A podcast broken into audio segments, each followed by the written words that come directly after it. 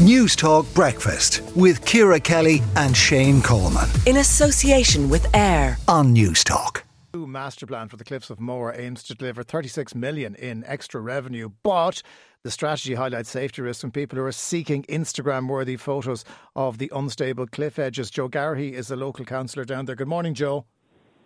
Good morning. How are you? Uh, what are they doing that's posing such a risk? I mean, I've seen some of this myself at first hand, and it puts the fear of God in me uh, that they'd be willing to hang over the cliffs just to get a nice picture.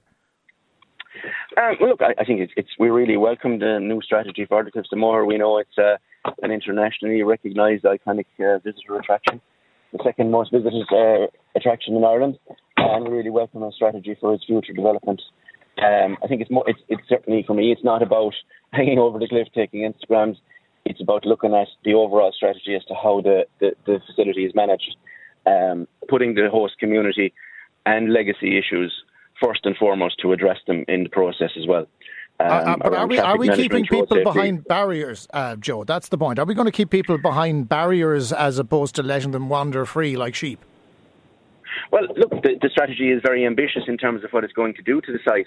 A lot of it is uh, focused around rewilding and making it safer. But um, I, I, again, I don't think the issue is around the views and the uh, uh you know the Instagram photos that you're talking about. Um, it's a beautiful site, one of the most beautiful sites in the world that you will see. Uh, attracted over 1.6 million people pre-COVID.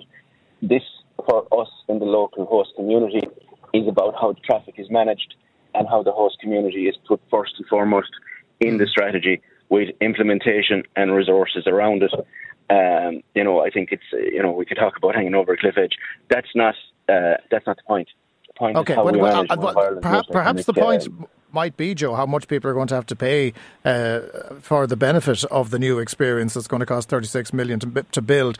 Uh, or whatever the sorry, it's 36 million as well it's going to bring in. But how much uh, is the cost of going to the Cliffs of Moher going to increase? And will your Instagram photograph cost you a few euro? Uh, look, there's always a cost to things, um, and I'm sure that, that, that, pricing strategy isn't nailed down yet.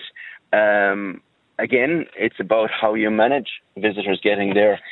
Slow tourism, are they going to stop in local uh, towns and villages? Are local businesses? That, for me and for the North Clare community, is the core of this issue. Um, people are prepared to come and pay and see one of uh, you know one of the most iconic uh, sites in okay. in Europe and indeed the world. So, in other words, it's, it's, going to cost you a few bob more, but it'll be worth it when it happens. We leave it there for now. Thanks very much for joining us, Joe Garrihy, local councillor uh, down in Clare. 8.46 on News Talk Breakfast, which means it's 14 minutes to PK. What have you got coming up in the show, Pat? Morning, Shane. Uh, John Gilligan tapes. Did you watch it last night, I were you in your bed? I, wa- I was in my bed. I watched about three quarters of it. I have the rest taped. It's kind of. I found it an uncomfortable watch. Uncomfortable, but compelling. Yeah, yeah, wouldn't disagree. I, I bet that. you didn't want to turn off, but you no. just looked at your clock and said, yeah. "I've got to, I've I'm got to get some sleep." Kind of on the fence as to whether it was a good idea or not. Yeah. But um, yeah. Anyway, I'm talking to Jason O'Toole, the man who did the interviews uh, with uh, John Gilligan. We're also talking about um, the question: Is is Balbriggan full? Are there already too many houses and apartments there? Because there's a, a, a number of local objections to a new development. 550 homes, right. and uh, some a lot of locals don't like the idea because everything's under pressure already in I'm sure. Balbriggan. Yeah, infrastructure uh, we're talking about strain. epilepsy. Sarah Madden has a report on whether the service station has become the new town square. In some places, you want a coffee, you want a yeah. newspaper, you want to have a chat with somebody you go to the service station. Yeah. Uh, how times have changed. We'll talk about uh, cyberbullying with uh, Jess Kelly.